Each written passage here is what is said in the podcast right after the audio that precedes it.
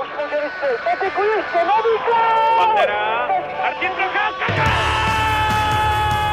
A teď je tu možnost Vojágra, kapitán! Svoboda.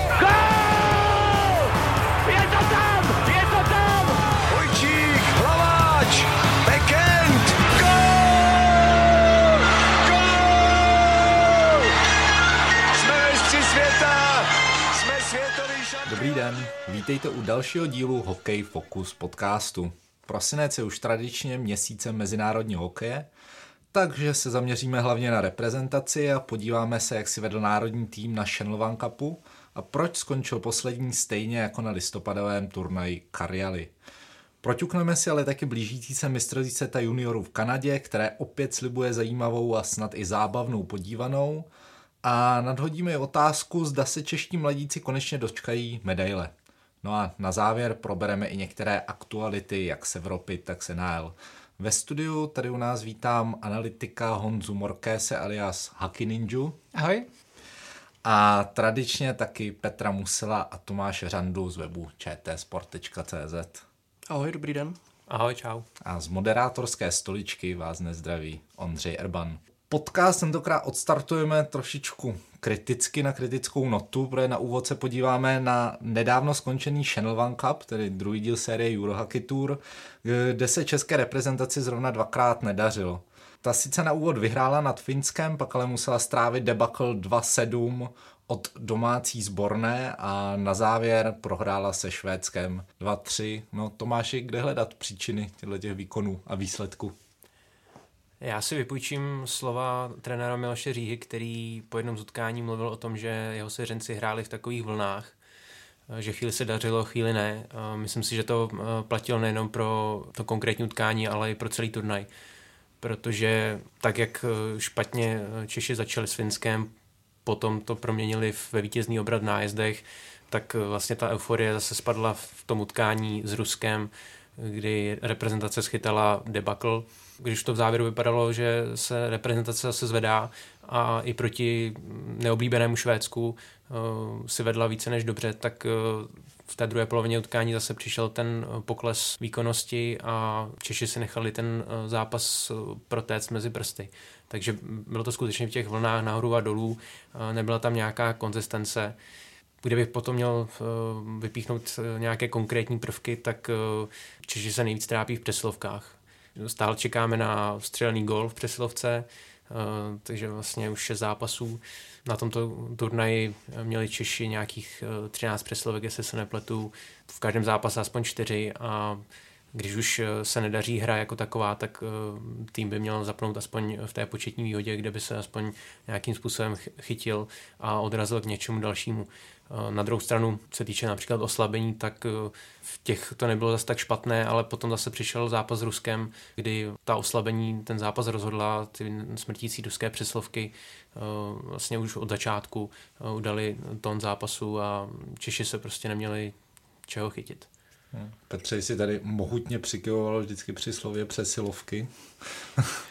No, přesilovky vůbec, jako, jak už zmínil Tomáš, speciální týmy, prostě jako oslabení, tak přesilovky byly tristní. Mně přišlo, že v, v oslabení občas jakoby nevěděli hráči, co, co hrát, nebo respektive nedrželi ten, ten, ten daný tvar. K tomu se možná ještě dostaneme skrz utkání s Ruskem, protože tam to bylo nejmarkantnější. No a co se týče přesilovek, tak právě Miloš Říha před Channel Cupem říkal, že se chce teď zaměřit na hru v, ofenzivě a respektive na přesilovky. No a tam ten posun nebyl vidět, dokonce mi přišlo, že možná byli o něco horší než na kary, ale jedna z těch přesilovkových formací s novotným sekáčem a nestrašilem mělo bez problém se dostat do útočného pásma. Takže pokud si dal trenér za cíl zlepšit přesilovky nebo se na ně zaměřit, tak tohle nevyšlo a samozřejmě na mezinárodní scéně hra v přesilovce a v oslabení rozhoduje. Tam je možná ještě otázka, jestli, nebo národní tým teďka vlastně využívá to rozestavení jakože dva obránci, tři útočníci, přičemž on uh, vlastně hodně často rozehrával vlastně přesilovky Ondra Němec z té pozice halfboards, to je jako na, na, na kraji vlastně jednoho z těch mantinelů Otázkou je, nebo v NHL a všude, všude víceméně ten standardnější vzorec teďka je, že jsou vlastně čtyři útočníci a ten, kdo vlastně má hlavní puk a rozehrává, to je vlastně ten útočník, který má největší playmakerovské schopnosti právě z té pozice, kde třeba byl Ondra Němec nebo z druhé strany. A to třeba vyzkoušet něco takového by mohlo, mohlo do budoucna, do budoucna pomoct. Hmm. Teď jsme se tady hodně bavili teda o negativech v české hře. Honzo, byl by si schopen tam najít nějaká pozitiva nebo aspoň zlepšení od toho posledního turnaje ve Finsku? Tak ano, těžko říct, ono by to vyžadovalo velkou analýzu, aby se právě člověk vyvaroval nějakých jenom hmm. toho řešení, že to bylo chvilku dobrý a chvilku špatný. Uh, chtělo by to vidět dlouhodobější trendy, ale bohužel vlastně z těch turnajů a vlastně ani z mistrovství světa nejsou veřejně dostupné nějaké statistiky, které by nám umožnili v klidu si nad tím sednout a podívat se a rozebrat si prostě různé herní činnosti, zvlášť vedle sebe. A těžko se to hodnotí, když potom trenér na začátku mm, turnaje řekne, že chce sázet na nějaký uší jádro a po dvou turnajích potom prohlásí, že nám jako ujel vlak a, a jako obecně českýmu hokeji, takže úplně nevím, jak to hodnotit a jestli teda můžu vůbec něco chválit. A nebo jestli, jak, jak to vlastně myslí, no? že jestli je to mediální prohlášení, nebo, nebo, nebo to myslí nějakým způsobem vážně. Ale z těch pozitivních věcí určitě můžeme mluvit o Kubalíkovi, eh, který byl hodně dominantní a teďka hraje skvěle i v, NHL, v, NHL, v NLA v té švýcarské lize. Samozřejmě možná se tím vyslouží nějakou zkoušku v NHL. První bod získali s Drahal s Beránkem, který byli zajímavý proti zápase, v zápase proti Švédsku. Líbily se mi momenty dalších hráčů, z Hornu Lenz tam měl dobré, dobré momenty, Bartošák chytal dobře. Ale celkový dojem je takový za mě s otazníkem, protože vlastně nevím, jestli tímhle turnajem jsme se přiblížili blíž k nějaké finální nominaci, anebo jsme se vůbec přiblížili k nějaké finální taktice. Takže se mi těžko říct, jako kdyby, co, je, co, co bylo cílem a jestli se teda ten cíl podařilo nějakým způsobem naplnit. Hmm. Tak mi zatím nepřijde, že se čeští trenéři mm, a obecně ta česká hra nějak posunula. Pokud bych přece jenom měl teda něco vyzdvihnout oproti uh, turnaji Karialy, tak uh, Češi se dopouštěli, eh, aspoň mě to tak přišlo, v rozehrádce méně chyb, eh, už tam nebyly ty, ty kiksy nebo ty hloupé přihrávky nebo ty velké ztráty, takže v tomhle v tom vidím trošku pozitivum, že se ta hra zjednodušila směru dopředu. Mluvili jsme tady na začátku o přeslovkách, jsem rád, že trenéři upustili od toho pro mě mm, šíleného vzorce, kdy před brankářem stál obránce Jan Kolář jako věž a, a hráli teda tu přeslovku trošku v nějakém uh, normálnějším rozestavení. No a um, určitě se mi i líbil uh, poměrně jako zlepšený pohyb uh, proti těm uh, severským týmům proti Finům. Eh, začátek zápasu byl dobrý podle mě a se Švédy, eh, Švédy jsme taky udrželi na úzdě, eh, takže bruslařsky jsme se jim vyrovnali, ale potom například v té konfrontaci s tou ruskou technikou, šikovností, obratností, tam už jsme zase nestíhali. Hmm. Eh, pojďme se teďka podívat na ta jednotlivá utkání. Ten uh, turnaj začal pro svěřence Miloše Říhy no, trošku rozpačitě eh, v tom smyslu, že po dvou třetinách prohrávali s Finy 0-3, ale pak se českým reprezentantům podařilo vyrovnat a výhru na samostatné nájezdy zařídil Dominik Kubalík. Uh, Petře, co podle tebe v tomhle utkání rozhodlo o tom úspěšném obratu? Když jsme se tady pokoušeli vytipovat eh, eh, nějaká, nějaká pozitiva, nebylo jich teda mnoho, tak souhlasím s Tomášem, eh, že proti severským týmům byl lepší pohyb a bylo to znát i proti Finům. Fini měli výbornou druhou třetinu, dali nám tři branky a, ale přišlo mně, že to nebylo takové, jak v tom prvním utkání, že nechodili do takových rychlých výpadů, že jsme je dokázali v tom středním pásmu víc eliminovat, takže ten pohyb byl zlepšený. A ty góly, co dali Finové, dva mě přišly takový, nechci říct, jako, že to je úplná náhoda, ale byly to opravdu takové trošku jako podivné, podivné góly, takže uh, v tomhle ten, ten pohyb uh, v utkání s Finskem byl lepší a byl o to znatelnější. Potom eh, ve třetí třetině, eh, kdy jsme eh, zadělali na ten, na ten obrat, a pomohlo tam proházení line uh, útočných. Do té doby opravdu tam ten první útok evidentně nefungoval, jako um, sekáč novotný a nestrašil, uh, nebyli nějakým způsobem nebezpeční, takže pomohlo prostě trenerský tak, že s tím zkusili, uh, zkusili uh, trenéři zamíchat A pak se mě teda trošku ještě nelíbila v prodloužení ta, ta hra se dvěma bekama a jedním, jedním útočníkem. To je takové trošku nezvyklé, myslím si, že teď v dnešní době se to hraje spíš naopak, že dva útočníci a jeden back a že to bylo takový Uh, pojďme přečkat to prodloužení a uvidíme, co na nájezdy. Uh, ono to vyšlo, ale uh, prakticky až na jednu minutu jsme byli celý prodloužení pod tlakem. Takže to bych třeba ještě řekl jako takový menší mínus, ale samozřejmě ten tým se, se zvedl a byl, Finy přehrál, takže tohle zasloužil určitě pochvalu, no a pak samozřejmě byl skvělý hlavně golman Hrubec. Já bych to ještě doplnil, českému týmu určitě pomohly ty dva slepené góly, kterými se vrátili do hry a najednou ten zápas dostal úplně jinou dynamiku, byl otevřený až do konce, po té Konrádkově trefě i vyrovnali, takže prakticky vlastně s minima vytěžil maximum v té poslední třetině. Je pravda, že teda v tom prodloužení byli spíš zateženější, ale možná, že cílili prostě na, na tu výhru a chtěli prostě mít nějaký základ eh, do budoucí fáze turnaje. Hmm. Eh, každopádně tenhle ten optimismus, který mužstvo trochu nabralo tím, vítězným obratem, vzal za svý v duelu proti Rusku, kdy zborná nepřipustila žádné zaváhání a diváky navíc pobavila sedmi góly v české síti. Jenom připomeňme, že na turnaj Karjaly se z výhry na Rusy radovala česká reprezentace, na druhou stranu tam už to bylo v utkání, kdy v uvozovkách o nic nešlo, respektive tam už bylo o, o pořadí rozhodnuto vlastně před tím letím duelem.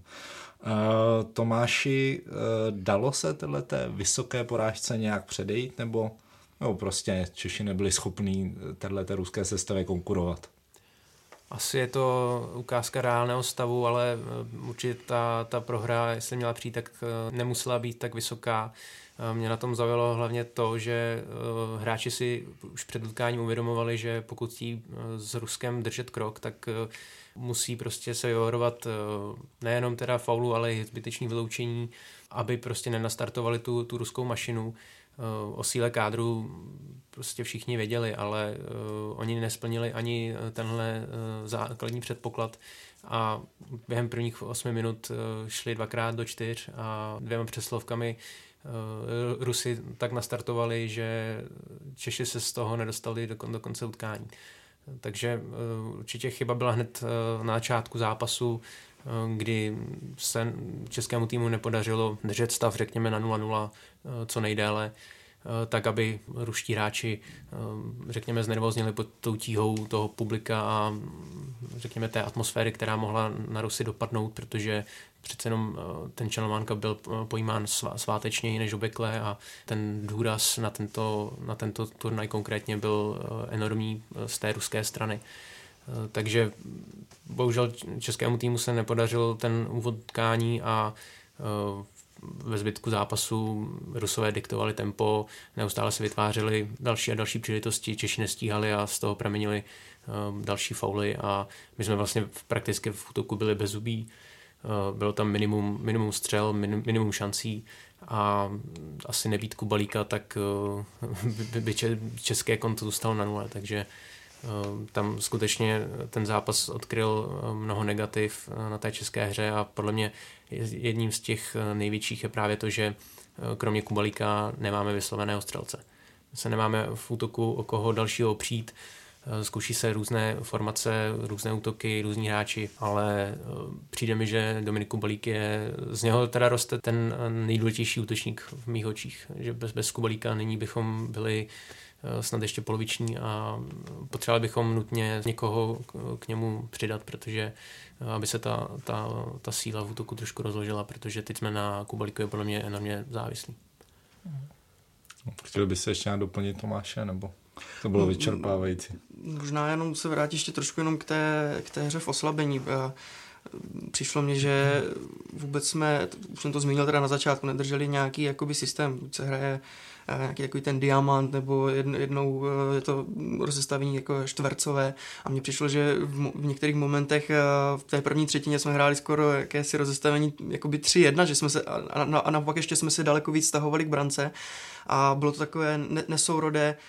Nikita Gusjev si tam víceméně dělal co chtěl, ten nebyl na prvním, na prvním turnaji, teď společně ještě i s Gavrikovem a, a Prochorkinem, jsou hráči Petrohradu, tak ten výběr Eh, posílili a Rusové opravdu v těch přesilovkách si dělali, co chtěli a hlavně tam byly úplně zbytečné fauly hokejkou, což právě potom z toho plynulo, jak Rusové jsou šikovní, takže prostě šikovně si vždycky počkali na ten, na ten zákrok hokejkou a oslabení to bylo, to bylo žalostné, takže když už se dostaneme do těch oslabení, tak to chtělo odbránit trošku jinak. No. Pak se zdálo v tom posledním utkání proti Švédsku, že Češi by si mohli aspoň trochu spravit chuť po tom vysokém debaklu z Rusy, ale nadějný náskok prohospodařili a v závěru inkasovali rozhodující branku. Eh, Honzo, ty by si dokázal najít nějaký zlomový moment nebo prvek v české hře, proč vlastně národní tým ten duel nezvládl?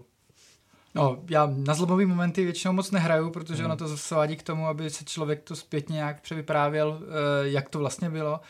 Eh, takže spíš, když jsem se na to koukal tak nějak těma svýma očima, tak a díval jsem se, jaký šance si vlastně průběžně oba dva týmy vytvářejí, tak jsem z toho neměl dojem, neměl, nedělal jsem si přesný čísla, ale, ale opticky mi přišlo, že vlastně ti Švédi si vytváří lepší šanci v celém průběhu celého zápasu, že v první třetině tam měli několik nebezpečných střel z mezikruží a jenom prostě je neproměnili, my jsme naopak ty, dali docela náhodný gol Tomáše Zahorny, to, bylo, to šlo spíš za, za, za jejich brankářem, potom, potom velmi dobrý uh, forechecking v podstatě čtvrté formace, zařídil ten druhý, ale když si to tak jako sečtu, tak uh, to byl vyrovnaný zápas a spíš bych řekl, že ti Švédi toho měli víc a, a, a v podstatě z toho pohledu mě vlastně nepřekvapuje tento finální skóre. Mě zaujalo, uh, a vlastně zápas se Švédskem to jenom potvrdil, um, my jsme nejvíc gólů inkasovali ve druhých třetinách, uh, 7 z 13, což mě přivádí na myšlenku nebo k otázce, eh, čím to bylo, jestli to bylo buď teda eh, tím, že střídačky jsou dál a eh, týmy teda, tým nestíhá vystřídat a mm, dochází například k tomu, že jednotlivé formace ustávají na, na ledě déle a potom se dostávají pod tlak. Nevím, kde jako byla konkrétně ta chyba, ale v druhé třetí nám, nám jako krutě nevycházeli, dostali jsme v nich nejvíc, nejvíc branek a tam jsme ty zápasy víceméně ztráceli nebo dostávali jsme se prostě do, do, do těžkých situací kvůli tomu. Hmm. Eh, když se teďka podíváme na hráče po jednotlivých postech, pěkně od útoku až po brankáře, eh, kdo se vám z České se tady zamlouval nejvíce, tak o Dominiku Kubalíkovi jsme tady celkem hovořili. A kdo vás naopak spíš zklamal? Já nevím, jestli to není jako tvrdé slovo, ale prostě mně se nelíbil Jiří Novotný. Já si myslím, že ten tak se prostě nějakým způsobem nepovedl. Tam sám přiznal, že proti Rusům byl takový celkem zatavený, že prostě to byla velká rychlost eh, a tempo toho utkání a on začal na prvním centru, asi s ním takhle i, i počítal eh, Miloš Říha, že to bude jako ten, ten stěžení uh, centr, ale pro mě Jiří Novotný není první centr. Pro mě je třeba nevím, druhý, dejme tomu, ale třetí, třetí, čtvrtý. Je výborný na buli, to zase ukázal, ale tam tomu scházela jako nějaká myšlenka. Když hrál s Sekáčem a s Nestrašilem, tak to jsou podle mě typy hráčů, takový ti tahoví, kteří uh, prostě potřebují právě uh, dobrý, dobrý puk do jízdy nebo do nějaké, do nějaké šance a, a Jiří Novotný je spíš uh, takový bojovník. Jako úplně ho nezavrhuju, myslím si, že v, čistě teoreticky nějakou, nějakou, nějaký místo v té sestavě mohl mít, ale, ale rozhodně ne, že to bude jakoby stěžení centr. No. Pak třeba z Beku se mě moc nelíbil David Musila a Michal Jordán, který potom taky už nehrál to poslední utkání eh, se Švédama, to mě přijde v poslední době takový, mm, nevím, nevýrazný na té reprezentační scéně. A trošku víc bych čekal asi od eh, Sekáče eh, v tom smyslu, že prostě není tak produktivní v reprezentaci na to, že má, se nepletu, 16 branek v KHL, tak to prostě nedokáže prodat v té reprezentaci a, a kdyby se třeba přidal ke Kubalíkovi, tak už by to mohlo být uh, uh, úplně jiný. K těm pozitivům se teda, to už jsme se tak, tak nějak vyjádřili, možná si ještě dostaneme, ale když bych ještě teda zhodnotil golmany, tak Šimon Hrubec, je to třeba pro mě trošku jako překvapení, ale asi mě přišel jako nejlepší z českých golmanů. Nejen za ty nájezdy proti, proti Finům, ale i to, jak nás podržel v prodloužení a ty góly extra bych je za ně nevinil proti Finům. A když nastoupil pod, proti Rusům, tak taky už těžko s tím něco dělat, ale naopak tam ještě měl asi jeden na jednoho, asi dvě, tři úspěšné situace. A Dominik Furch měl to těžký proti Rusům. Samozřejmě, když z začátku dostanete Eh, nebo jste v, v oslabení proti tak kvalitnímu týmu, jako jsou Rusové, tak eh, to se těžko chytá, ale takový z mého pohledu takové, takové dva třeba laciné góly trochu eh, mezi nohy, kde tam měla být ta hokejka. Uh, takže taky to asi nebyl úplně 100% výkon, ale uvidíme, uh, určitě ještě trenér Říha uh, pozve na nějaké turnaje, takže, takže uh, uh, uvidíme a Bartošák uh, myslím si, že podal taky takový stabilní výkon, Eh, taky bych ho rozhodně nevinil eh, nějakým způsobem. Já na to navážu, abych byl upřímný, tak vlastně eh, každý z brankářů dostal nějaký laciný gol, což mi přijde dost jako škoda na, na, na to, že vlastně každý měl jenom jeden zápas, aby teda Hrubec naskočil i do části toho druhého. Těch pozitiv skutečně tam moc není, není, není koho vypíchnout. Můžeme tady mluvit například o Bránkovi s Dráhalem, že uh, měli určité pasáže, kdy prostě byla vidět ta jejich uh, mladická energie a, lítali na ledě, ale na nějaké větší jako hodnocení, eh, jestli teda patří do nájmu týmu nebo ne, to se jako netroufám ještě tvrdit. Co se týče obránců, tak uh, pro mě asi se z, z obránce Štencla stává takový mm, spolehlivý back, který si myslím, že by mohl dostávat eh, i další příležitosti v budoucnu. A jinak uh, skutečně ty výkony byly takové průměrné až podprůměrné a ten turnaj obecně no, celkově té reprezentaci přinese. No. On za tebe napadá ještě nějaké jméno, který tady nepadlo? ať už na té či oné straně spektra. Já spíš přemýšlím, uh, vlastně, když se tady bavíme o těch dalších hráčích, nebo že Kubalík byl ten, který jako vyčníval mezi ostatníma, tak, tak spíš se vlastně, neudělal jsem to, ale podívat se vlastně, je, v jakých lajnách a v jaký role vlastně plní třeba Sekáč, Nestrašil, další hráči vlastně ve svých týmech, protože pro mě jako analytika vždycky ty, tady ty tři, tři zápasy na jednom turnaji hmm. jsou prostě tak strašně malý vzorek, ve kterém jeden zápas se nepovede šíleně a najednou, najednou se strašně těžko analyzuje třeba právě Fur, který myslím teďka zrovna měl hned v KHL dobrý zápas a, a co o něm teďka říct, že? Uh, ale eh, právě, právě proto, a to si myslím, že snad trenéři dělají, je, je důležité prostě sledovat ty, ty klubový, klubovou scénu a, a dívat se, pokud teda něco vidí v Jirkovi Novotným, tak v podstatě přemýšlet, jak teda tu roli, která se jim třeba líbí v klubu, tak taky převést nějakým způsobem do reprezentace. Hmm. No, o Jirkovi Novotným jsme tady mluvili, jak se vám vůbec zamlouvali, teda i ti další navrátilci, ještě tam byl Kumrátek a Němec. Nemůžu říct, že by nějak zklamali. Kondrátek se ukázal i tím vyrovnávacím gólem proti Finsku. Určitě, pokud bych třeba měl konkrétně je dva srovnat, tak, tak Kondrátek je v mých očích přece jenom perspektivnější než Ondřej Němec.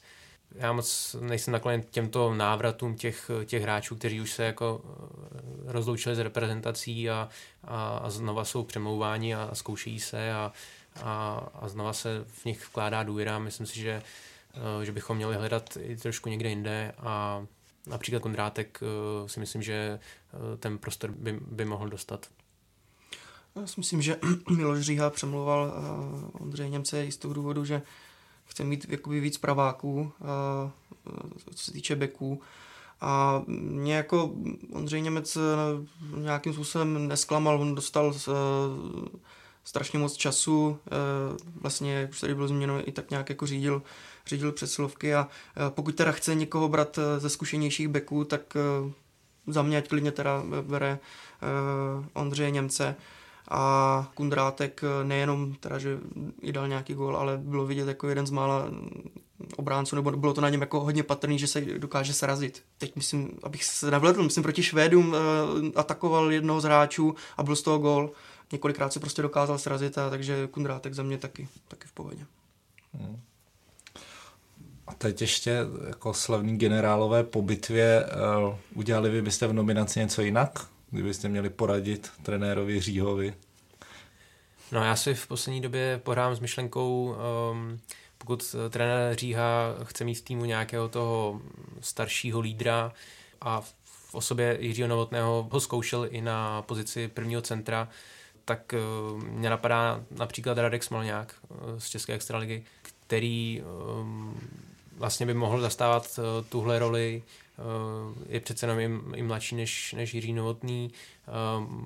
Smolňák si sedl v Hradci s Petrem Zámorským, takže tam by se dalo hrát na nějakou klubovou vazbu. Takže pro mě možná, proč neskusit Radka Smolňáka zpátky do reprezentace.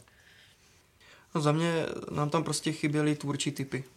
A to se prostě ukázalo, plně to zhrnuje to, co jsme, o čem jsme tady teď povídali nějakou dobu. A třeba kreativní uh, centr Robin Hansel, ten tam byl, ale uh, Milan Gulaš se uh, omluvil uh, na kováře, je asi ještě brzo, musí hmm. se nějak, nějakým způsobem aklimatizovat, uh, takže ale myslím si, že na další turné by taky mohli, protože tam mě scházela prostě nějaká myšlenka, uh, samozřejmě Marek Kvapil, taky si myslím, že o tom jsme se už několikrát bavili, já myslím, že na nějaký další turnaj, eh, pokud si, si teda nějak nepokazili eh, vztahy s, Milošem Říjou, tak eh, by, mě, by měl jet, protože ten té hře dá taky nějakou myšlenku.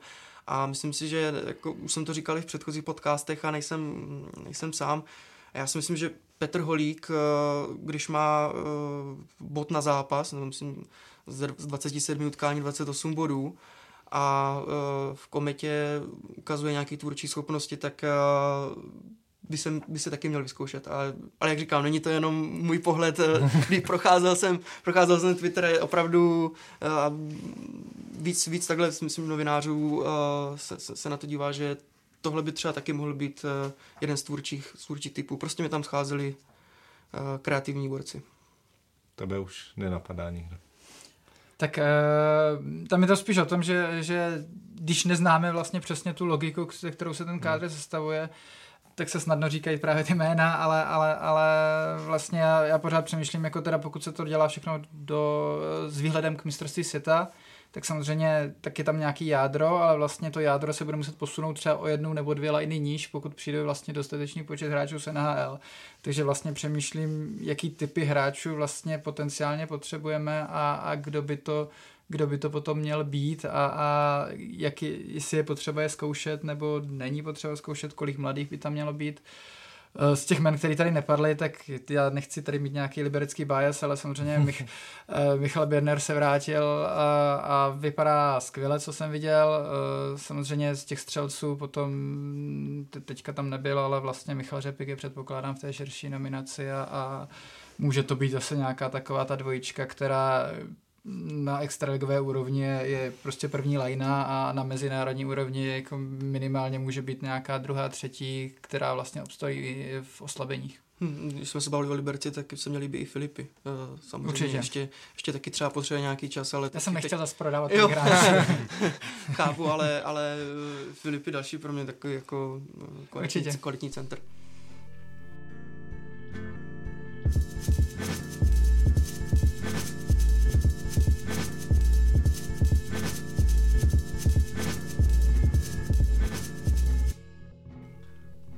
Pojďme dál. Po Vánocích odstartuje v Kanadě už 43. mistrovství světa juniorů. Eh, čeští mladíci tam narazí postupně na Švýcarsko, Rusko, domácí výběr a na závěr na Dánsko. Eh, ještě než se dostaneme k tomu, že budeme se probírat se stavou, kdo pojede, kdo nepojede. Eh, Tomáši, co ty očekáš od trenerského štábu v čele s Václavem Varaďou? Trenér Varadě slíbil před odjezdem do Kanady, že se jeho mužstvo bude chtít prezentovat eh, pod tím hokejem a já věřím, že eh, zrovna on eh, tou svojí zarputilostí, tou vírou ve vlastní schopnosti, vlastní síly, že toho docílí. Varadě je v mých očích perfektní lídr pro hráče i pro takto mladé hráče. Navíc on vlastně s tímhle ročníkem eh, postoupil eh, v té hierarchii od té 18 až do té 20, takže eh, hráči ho perfektně znají, on zná perfektně samotné hráče. Takže já si myslím, že tam je nastavená skvělá atmosféra, že ten tým si prostě bude navzájem věřit, budou se podporovat a pokud se k tomu přidají i ty individuální výkony, od brankáře přes, přes obranu takovou tu skutečně teda poctivou, protože očekávám zase ty veletoče útočné těch zámořských týmů, tak až poutok, kde naopak se budeme potřebovat opírat o ty naše, mm, nebojím se říct, útočné hvězdy, tak když si tohle všechno sedne dohromady, tak uh, myslím si, že ten tým má skutečně na to zopakovat minimálně ten loňský úspěch, kterým bylo teda to čtvrté místo ty z toho trenerského štábu vlastně teď jakoby rozebral se, eh, nebo eh, mluvil o Václavu Varaďovi a hlavně druhá, druhá postava Patrik Eliáš pro mě. Já si myslím, že není ovlivněný tak jakoby českým prostředím, hlavně já nevím, kdybych byl asi 18 letý, 19 letý kluk, kdybych se do toho žil, tak já bych asi musel zbožňovat, že jo? teď ho mám prostě na, na lavičce, myslím si, že tomu týmu může dodat pohodu, cený rady. To není jak u, u seniorského týmu, že přece jenom někteří hráči už mají svou hlavu, ale tady, tady ti kluci musí hltat každé jeho slovo a může to být jako velká osobnost, která právě k, k Václavu Raďovi může, může sedět. Já tomu trenerskému štábu hodně věřím. V útoku by neměli chybět, jak už to mají zmínil, české hvězdy Martin Nečas, Martin Kaut nebo Filip Zadina. Otazník uh, pořád vysí nad Filipem Chytilem, který pravidelně nastupuje v New York Rangers a zatím aspoň v době tohohle natáčení ještě není o jeho osudu jasno. Uh, Honzo, co ty si slibuješ od těch zmíněných hráčů, kteří by asi měli být tahouny v útoku české reprezentace? Určitě půjde o jeden z, nej, z nejnašlapenějších výběrů za poslední roky. V podstatě všichni, o kterých jsme mluvili, tak hráli už na minulém šampionátu, takže, takže už mají za sebou nějaké zkušenosti. Uh, Nečas vypadá v, v, v Charlotte hodně dobře, pracuje s trenéry na rozvoji svých dovedností, dobře si sedl v týmu s Kuokanenem, což je nějaký playmaker, vlastně finský, o rok, o rok starší. Zadina se taky lepší, teďka to zranění, který malý měl, snad nevypadá tak hrozně, takže, takže, takže by to nemělo bránit jeho nastoupení. Uh, Kaut už si taky docela zvykl na, na AHL po těch prvních pár měsících, nebo po slabším začátku, to asi nebyly měsíce, to byly spíš týdny.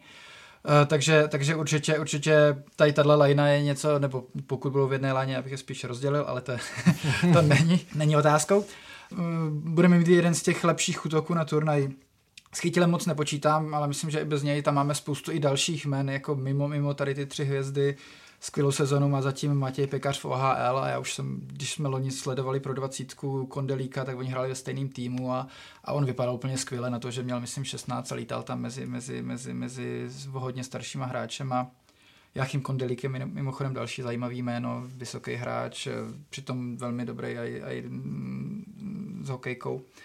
A celkově myslím, že oproti Loňsku máme hodně hráčů, kteří i pravidelně hrají, hrají za muže, takže, takže není to výběr úplně kanadské juniorky, ale máme tam kromě zmíněných vlastně nečasek Kauta a Zadiny, který hrají AHL, to znamená s chlapama na farmě, tak máme i z České ligy Karel Pášek, pravidelně hraje v Kometě, Jeník v Liberci, Hladoník, Machala, všichni hráči, kteří hrají buď první nebo druhé lize, mají za sebou poměrně, poměrně úspěšný vstup, vstup do sezóny.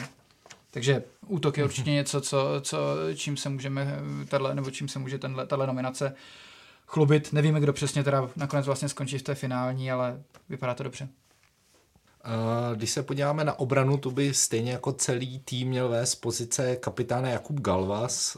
Olomoucký back se dočkal kapitánského C i v klubu, když v posledním kole extraligy před reprezentační přestávkou vedl kohouty proti Chomutovu. Petře, jak důležitým hráčem bude Galvas? Pro Baraďu a spol? No, bude stěžejním hráčem a on to říkal v, v rozhovoru i, i trenér Varaďa. A útok máme skvělý, to jsme se zhodli v brance, eh, si myslím, že, to, že tam bude mít taky kvalitu.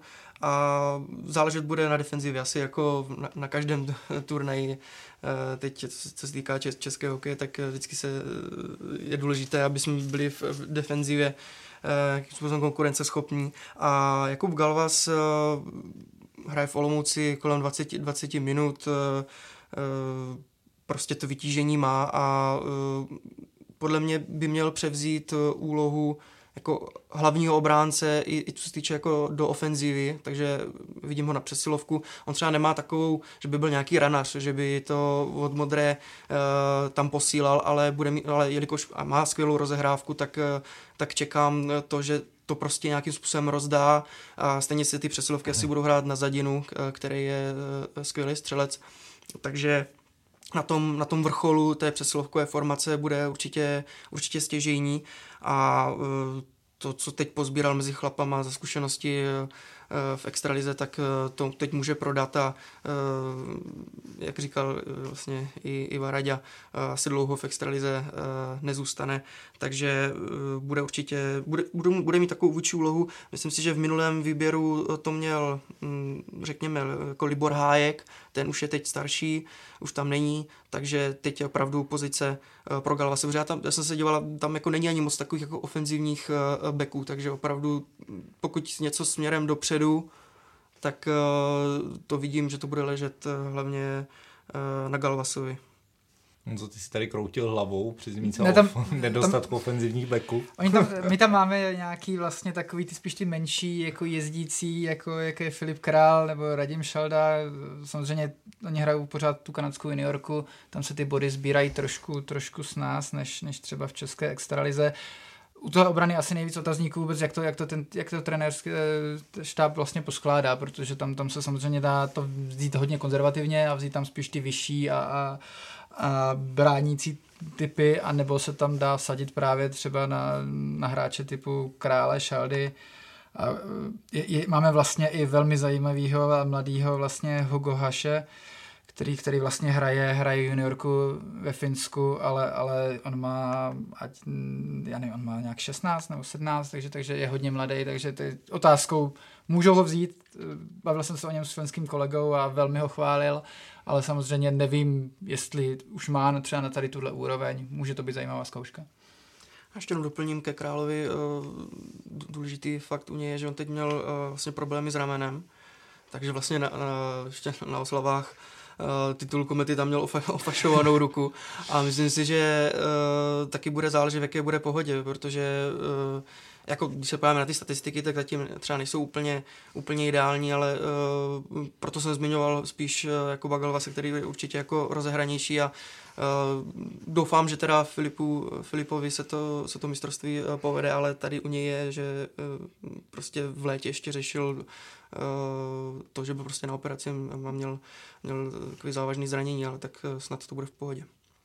V brance by každopádně měl být jedničkou Jakub Škarek, který se chystá už na svůj třetí šampionát. Eh, ten si ve finské lize v Lachty drží poměrně dobré statistiky, skvělé statistiky můžeme říct, má průměr 20 obdržených branek na zápas a úspěšnost zásahu 92%.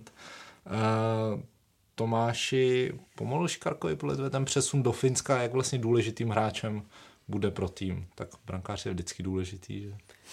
Přesun mu jednoznačně pomohl. Škarek, eh, nebo jim se říct, jako dominuje v brankovišti v Lachty, by teda eh, ta porce zápasů byla teda rovnoměrně eh, rozprostřená mezi oba golmany Pelicans, ale ten jeho finský kolega Olkinuora má podstatně horší statistiky, průměr obdržených branek přes 2,5 gólů a jeho úspěšnost zásahu nevystoupání je na 90%, takže myslím si, že z tady toho srovnání vychází Škarek uh, jednoznačně lépe.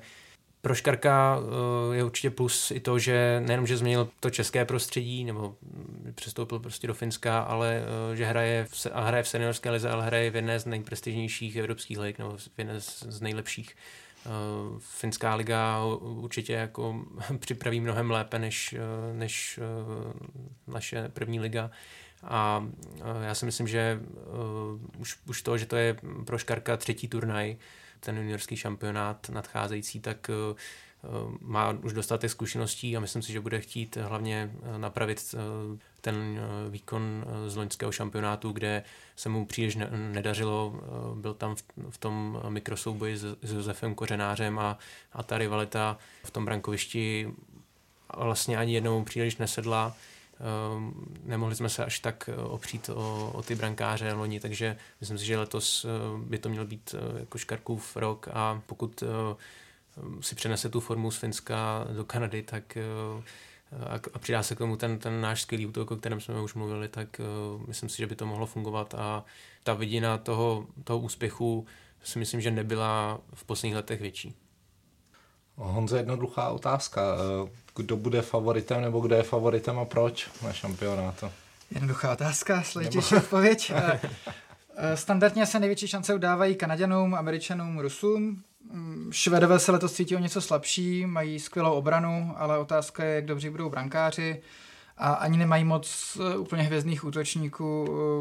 Je tam spousta hráčů, kteří hraje pravidelně jejich švédskou nejvyšší soutěž, ale, ale bodově jsou na tom tak nějak všelijak. Uh, Finum odřeklo pár hráčů, plus někteří jsou vlastně v NHL, ale určitě jsou taky v mixu potenciálních favoritů.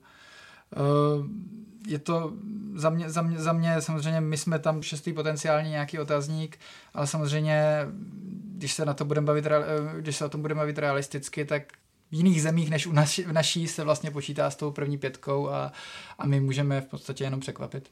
Hmm. Jak by mohla vést pro Česko cesta k medaili? No, myslím si, že povede přes severské týmy, eh, protože v té druhé skupině pro mě budou dominovat eh, američanek, eh, kteří v mých očích jsou jako nejvážnějším adeptem na zlato.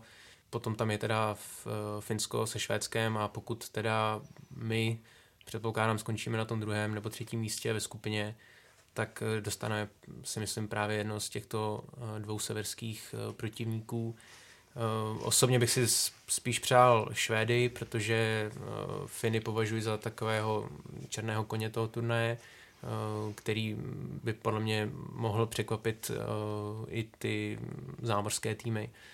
No ale určitě pokud se bavíme o nějakém potenciálním úspěchu, tak jak už jsem zmiňoval, musí se sejít uh, víc věcí a to hlavně teda, aby zachytal brankář a abychom ten útoční potenciál, který máme, abychom uh, proměnili v důležité branky, uh, hlavně teda v přesilovkách, protože tam se určitě budou ty zápasy lámat. No asi musíme hodně, nebo hlavně odehrát dobře zápasy těma slabšíma týmama, protože to rozlosování není úplně ideální. My tam máme, myslím, jeden, jeden myslím Švýcarsko, a Mezero a dva, dva zápasy ty s těma silnýma soupeřami hmm. vlastně ve dvou dnech po sobě a potom, potom, je ten, potom je ten, asi to Dánsko, doufám, hmm. že to říkám správně. Uh, takže by bylo fajn jako ne, ne, neklepat se do posledního zápasu, aby, aby se vůbec to čtvrtfinále udělalo. Uh, no a jinak souhlasím s tím, že ideálně potřebujeme vyfasovat do čtvrtfinále prostě evropského soupeře, protože si myslím, že na úzkém kluzišti budeme mít větší šance proti evropským týmům, se kterými víceméně hrajeme, i když ne v tom složení, tak hrajeme, hrajeme ty různé turnaje uh, v přípravné fázi. Kanada a USA, to je vždycky jeden zápas s tím druhým, se kterým nejsme ve skupině, tak s ním hrajeme v nějakou přípravu a, a velmi často to nedopadá dobře. Eh, no a na co nebo na koho vy se na turnaji nejvíc těšíte? No já se těším na to, až se budu ládovat cukrovým a budu se dívat na, na, kvali, na kvalitní rychlý hokej. Mě ty dvacítky vždycky strašně baví. To jako pohádky jsou tak samozřejmě 24. 25. ale potom 26. Eh, když si potom sednu s, s cukrovým a podívám se na, na talenty. A Česko-Švýcarsko. Samozřejmě u nás se těším, jak už jsme z, z, zmínili, je ne, nečas scout zadina prostě na ty na naše uh, uh, útočné, útočné uh, talenty. No a uh, těším se zase, koho vytáhne Kanada nebo kdo bude zase dominovat v kanadském týmu. Když bych měl jmenovat, tak třeba Maxim a je už teď v, v Anaheimu v, odehrál 10, 10 zápasů a tam myslím 7 bodů, že a byl asi jeden jako z mála, možná tak jenom opravdu v jednotkách hráčů, kteří byli na tom předchozím šampionátu, kdy Kanada vyhrála zlato.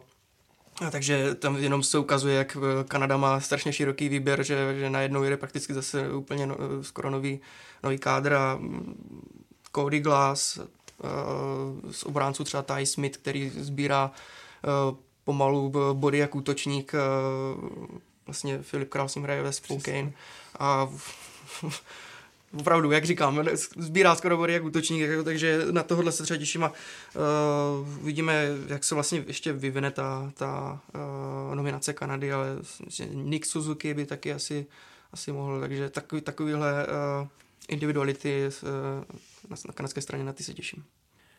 Mě zajímá z toho českého pohledu, jak se vyvinul Jakub Laukov v zámoří, jak postupuje jeho progres, protože vybojoval si smlouvu v Bostonu, teď působí v Quebec Major Junior Hockey League. Takže na to jsem zvědavý a vlastně věkově je pořád rok mladší než, než ostatní, takže jsem zvědavý na tu konfrontaci jeho s ostatními. A co se týče těch ostatních týmů, tak já se, se těším na Jacka Hughese v dresu USA, ve kterém vlastně bude nastupovat společně s bratrem Quinem. No a z finské sestavy bych upozornil na Kápa Kaka.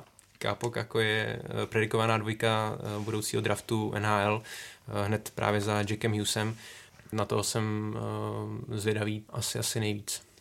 Určitě. Já bych možná dodal nějaký jména těch švédských obránců, tam bude Rasmus Sandin, Erik Brandström, Adam Bekoist a ještě z Finů třeba, tam jsou vlastně dva útočníci a teďka bych neskazil ty jejich jména, který, který mají v podstatě skoro bod na zápas jako ve, finské lize, což, což, je, což je taky samozřejmě obrovský, obrovská, obrovská věc, to, to, to, to vlastně by se s tím asi moc nemůžeme srovnávat. A obecně myslím k tomu, k tomu mistrovství uh, kanadský komentátor Jeff Marek dlouhodobě tvrdí vlastně, že to mistrovství světa juniorů je zajímavý právě tím, že, že ti hráči jsou takový jako mladí, svobodní a dělají chyby. A ty chyby jsou vlastně to, co je vlastně vytváří potom ty šílené situace, kdy se přesouvá hra z jedné strany na druhou a tři na dva, tři na dva na druhou stranu a, a to je právě to, na co se strašně těším u toho juniorského hokeje a vždycky se to opakuje a potom, až ty hráči dospějí a jsou dál, tak je trenéři zkazí a, a nutí, je, nutí je hrát konzervativně. Eh, já jen připomínám, že přímé přenosy z juniorského šampionátu můžete sledovat jak na programu ČT Sport, tak na webu čtsport.cz a to od 26. prosince až do 6. ledna. E, začínáme na Štěpána ve 22.00, kdy se česká reprezentace střetne se Švýcarskem.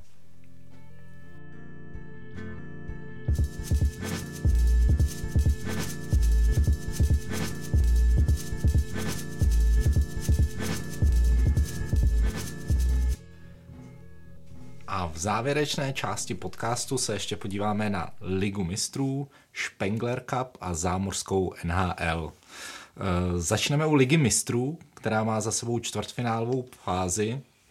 Ta skončila pro český hokej vlastně s poloviční úspěšností, zatímco Plzeň dokázala projít přes švédské Šelefteo na samostatné nájezdy. Kometa prakticky dobrovolně odevzdala postup Frélundě nasazení mladší v úvozovkách Bčkové sestavy. Eh, Petře, co podle tebe vedlo Brňany k tomuto kroku, jak ho hodnotíš? Když jsme se bavili v prvním podcastu uh, téhle sezóny, byl zaměřený na Ligu mistrů, tak jsme tak nějak typovali, uh, tak ten typ to čtvrtfinále u Komety zase sedí, protože ono je to takový, jako nej, taková jakoby nejvhodnější doba, uh, kdy vypadnou, když to tak řeknu. Uh, čeká v extralize eh, všechny týmy samozřejmě eh, důležité období, eh, když se říká, že prostě o Vánocích se jakoby rozhoduje ta základní část, jsou to strašně důležité, strašně důležitá utkání. A jsem napočítal, že Kometa jak v tom domácím, tak v tom odvetném utkání s Frelundou takových asi zhruba 8 hráčů, kteří jako nehrají úplně pravidelně, zařadila. A taky jak, to je obrovský rozdíl třeba oproti Plzni, jo, kdy uh, samozřejmě třeba nemá takový uh, Plzeň takový široký kádr jak, jak Kometa, ale ta šla uh, na svého soupeře v plné sestavě, uh, dokonce vlastně i s Gulašem a s Kindlem, nakonec Kindl teda jel na, uh, do, do Ruska na, a Gulaš ne. A Kometa, prostě to pořád je vidět, že to není jako úplně priorita Liga mistrů pro ně. Jo. Uh, oni se potřebují podle mě připravit teď na to vánoční období, navíc uh, v těch předchozích sezónách vždycky měli v, v sezóně nějaký období, kdy uh, dali jako třeba dvoufázový tréninky nebo více zaměřili prostě ještě na kondici, aby z toho potom mohli těžit uh, v playoff. Takže pro ně teď podle mě priorita někde jinde a ještě i z toho pohledu, že v extralize je to zatím páté místo, to je, dejme tomu tak akorát, byly tam hodně hodně přesuny. Eh, Kašpar začal tam sezónu, pak odešel. Na brakářských postech se, se měnili samozřejmě hráči, takže uh, asi si prostě chtějí, aby, aby si ten, ten kádr nějakým způsobem uh, sedl a to je obrovský rozdíl právě proti Frejlundě. Já jsem měl možnost být uh, ve Vídni na utkání uh, Ligy mistrů, uh, kdy hrála Vídeň uh, s Frejlundou a uh, po zápase jsme se bavili s Rogerem Renbergem a jako pro něho to, že by nepostavil nejsilnější sestavu na Ligu mistrů, jako jsem se nějakým způsobem zeptal, jestli i na ty výjezdy vozí jako uh, celý uh, kádr, to nejlepší, co má, tak jako ještě tak nějak jako by podíval jako a, a, a, proč ne vlastně, jako proč bych jako měl dávat eh, nějaké, nějaké Bčko, tak to už je vidět jenom ten, ten eh, přístup je naprosto, naprosto odlišný, přitom Frelunda je taky tuším šestá ve své, ve své lize, jakoby podobně jak Kometa v extralize, takže jako taky ještě by měla zabrat, aby měla dobrou, dobrou pozici pro playoff. A Frelunda opravdu nastoupila s Ženoviem, s Lešem, s Lundqvistem, takže ty hvězdy eh, nebo ty stížení hráči nechyběli a myslím si, že Plzeň to bude mít eh, eh, hodně těžké. Frelunda už jenom tím, že vyhrála ligu mistrů a opravdu tuhle soutěž bere hodně, hodně pozitivě. Hmm. Jak vy to kluci vnímáte vlastně, když jeden z týmů nasadí takhle Bčko, no to asi má hodně společného s tím, jak si moc člověk přeje, aby Liga mistrů uspěla, nemýlim se, nebo? Já se přiznám, že jsem se nechal na začátku sezóny uchlácholit těmi slovy z Brna, že eh, takhle to teda už vážně teda budeme to brát poctivě a samozřejmě, že je to důležitá soutěž, protože eh, když jsem se díval na ten kalendář eh, zápasů, tak pokud chtěli jako vysloveně šetřit ty síly, tak bych to pochopil v období jiném než před reprezentační přestávkou, protože v tom období inkriminovaném, kdy se hrála Liga mistrů, tak už byly jenom dvě extraligová kola, takže se bavíme o čtyřech zápasech a poté následoval, následovala týdenní pauza během reprezentační přestávky, ve které Kometa mohla v poklidu potrénovat, dolečit zranění hráčů, odpočinout si a, a podobně. Takže myslím si, že tady se to zrovna přímo jako nesetkalo s, s, jako s nějakým racionálním odůvodněním, takže vysloveně určitě, nebo netvrdím, že kometa chtěla eh, vypadnout eh, už dopředu, ale evidentně jí to vyřazení nemrzí a tak k tomu eh, před tím dvojduelem přistoupila, bohužel. Já jsem velký fanoušek Ligy mistrů a myslím si, že když se tady bavíme vždycky o tom, že co má český hokej dělat a kde, že má mezery za ostatníma, tak tady je soutěž, která nám umožňuje koukat se pravidelně, aniž bychom museli moc daleko, tak koukat se na nejlepší švédský, finský, dejme tomu švýcarský týmy. A pro mě je to vždycky obrovská inspirace od prostě koukání se na jejich tréninky, po, po bavění se vlastně s lidma, když jsme hráli s Libercem vlastně ve Vechě, tak, tak Filip Pešán kontaktoval vlastně jejich, jejich trenéra, teďka radši neřeknu jméno, abych ho neskazil, ale, uh, ale, ale v podstatě uh, přijde mě to my se nemůžeme úplně koukat na NHL nebo prostě inspirovat se NHL, protože ty peníze jsou úplně někde jinde, ale prostě to, co dělá třeba Švédsko a Finsko, jsou země rozumné velikosti, které, které, které prostě řeší podobné problémy jako my a hokejově prostě dělají spoustu zajímavých věcí, které nemusíme okopírovat, ale můžeme, můžeme se dívat a chápat, co dělají a zkusit, zkusit přemýšlet, jestli to děláme dobře nebo jak, jak, jak se posunout taky. Eh, naproti tomu Plzeň se probila do nejlepší čtyřky Evropy a to i díky tomu, že v celém ročníku Ligy mistrů ještě neprohrála ani jeden jediný zápas. Uh, Tomáš, jaký jsou podle tebe semifinálové výhlídky Plzně? No, Petr to trošku naznačil, eh, bohužel ehm, z toho pavouka Plzeň eh, se dostala na Ferelundu, když to na té druhé straně eh, je Salzburg a Mnichov. Jestli Red Bull ne... versus Red Bull. Přesně tak. duel energetických týmů. Takže z tohoto pohledu je ta cesta do finále těžší. Na druhou stranu, pokud by se tam Plzeň dostala, tak potom ta cesta k tomu titulu je pro mě hodně blízko, protože jestli se nepletu, tak eh, díky tomu, že Plzeň eh, v celém ročníku ještě neprohrála a pravidelně sbírá body, tak eh, by finále měla hrát na domácím ledě, takže to bude velká výhoda, ať už teda se týče cestování, pošetření sil a, podobně a nehledě teda na atmosféru domácí, která požene Plzeň dopředu. Takže Plzeň to má v, tom, v tomto ohledu dobře rozehrané a v Plzni Eh, přistoupili k tomuto ročníku naprosto poctivě a líbí se mi ten přístup, kdy eh, i když se v extralize svým způsobem trápí a nemůžou se stále eh, posunout tabulkou vzhůru, tak ligu mistrů mm, nějak jako nedávají na druhou kolej a, a snaží se prostě dojít co nejdál. Co pokud možná mm, Plzeň bude muset trošku vyřešit, je, je potenciální souhra Gulaše s Kovářem, která v těch prvních zápasech, co hráli spolu, tam mi přišlo, že se v tom, když jsou společně na ledě, tak se pořád snaží jako hledat jeden druhého, místo toho, aby ehm, se ten, který hráč ehm, spíš pustil do zakončení a, a tou jako další kombinací přijdou o nějakou dobrou pozici střeleckou, takže ta chemie se ještě musí trošku vyladit a pokud se to Plzni podaří a vlastně vstoupí do toho dvojdelu podobně jako eh, v tom čtvrtfinále, kdy vlastně ve Švédsku si zadělali na ten postup eh, nadějnou remízou, tak eh, věřím, že, že může přejít i přes Frelundu.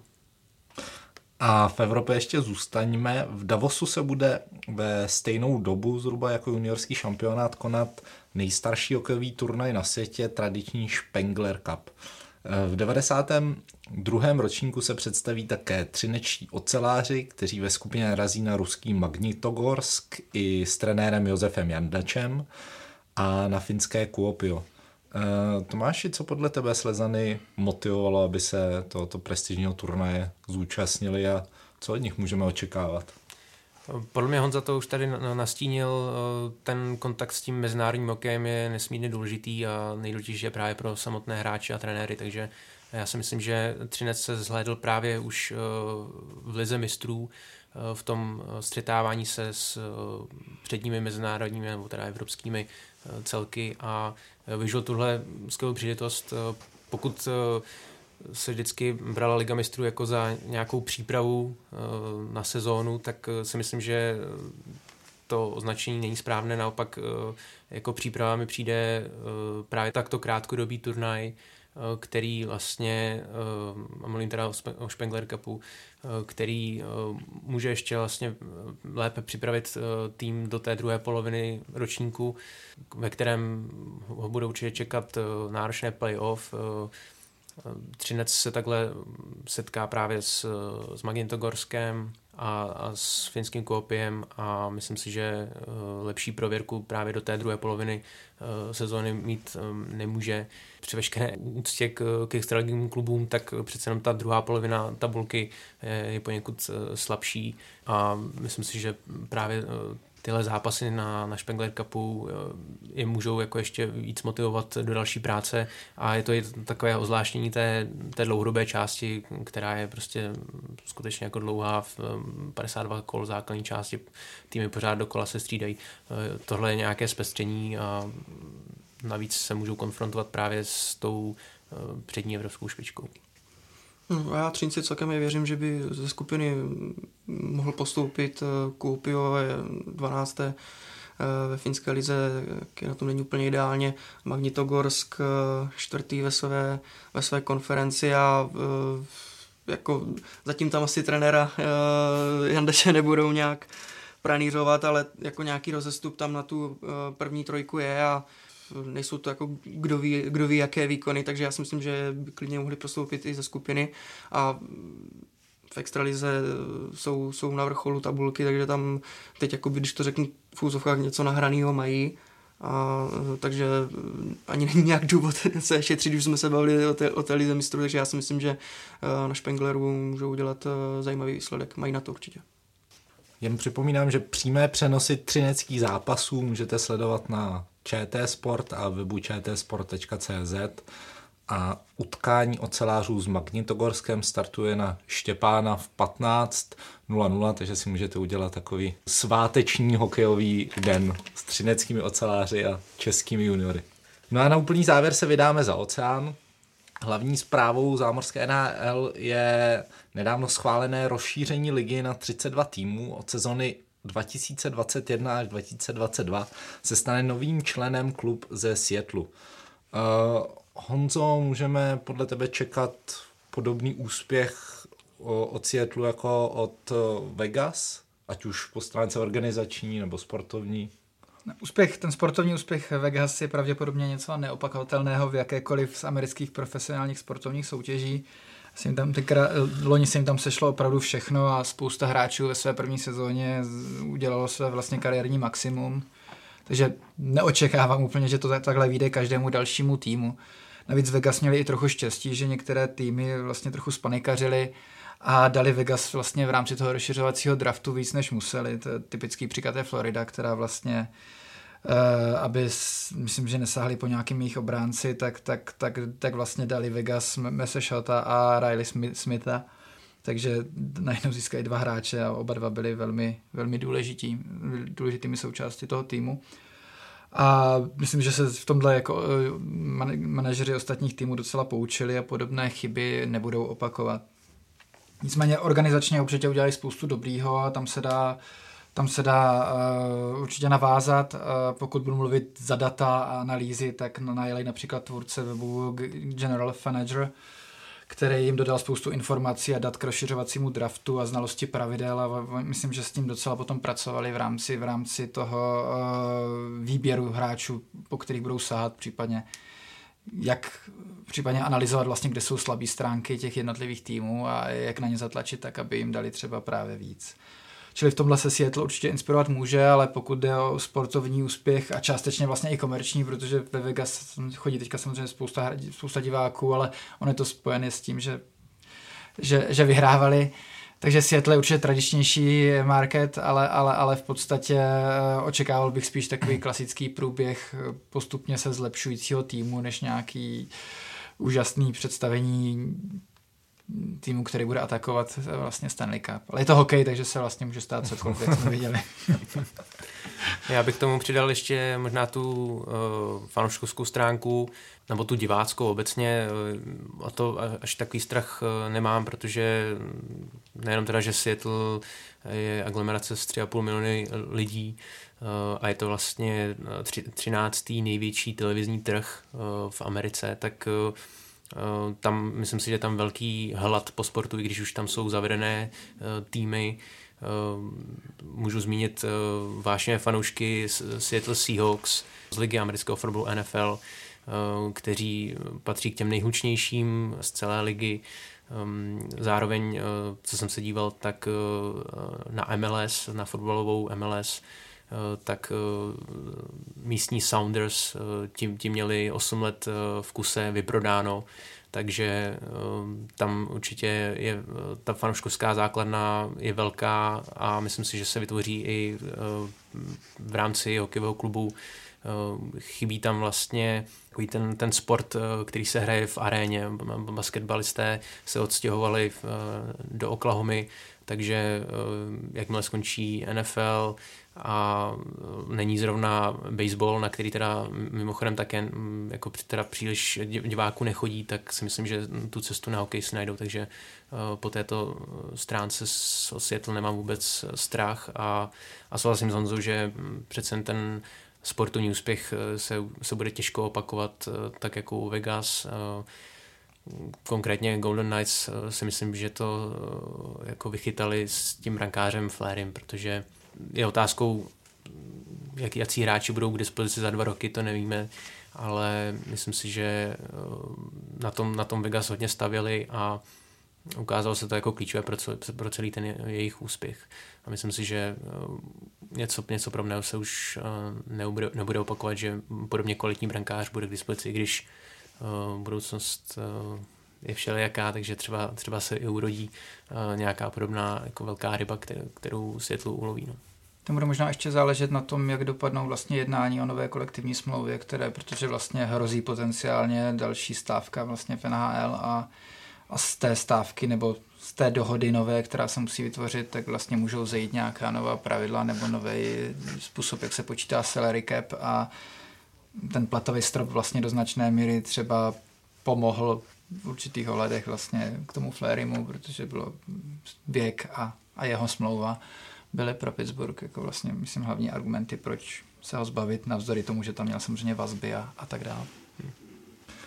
V posledních týdnech na sebe skvělými výkony upozornil Aleksandr Ovečkin, který zaznamenal dva hetriky po sobě a znovu rozvířil otázku, zda by mohl v budoucnu překonat Vejna Greckého, co by nejlepšího střelce historie.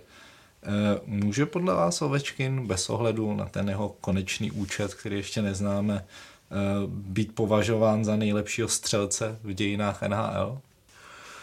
No, eh, on sám říká, že překonat Vejna Greckého to je eh, opravdu skoro až nedostižná meta.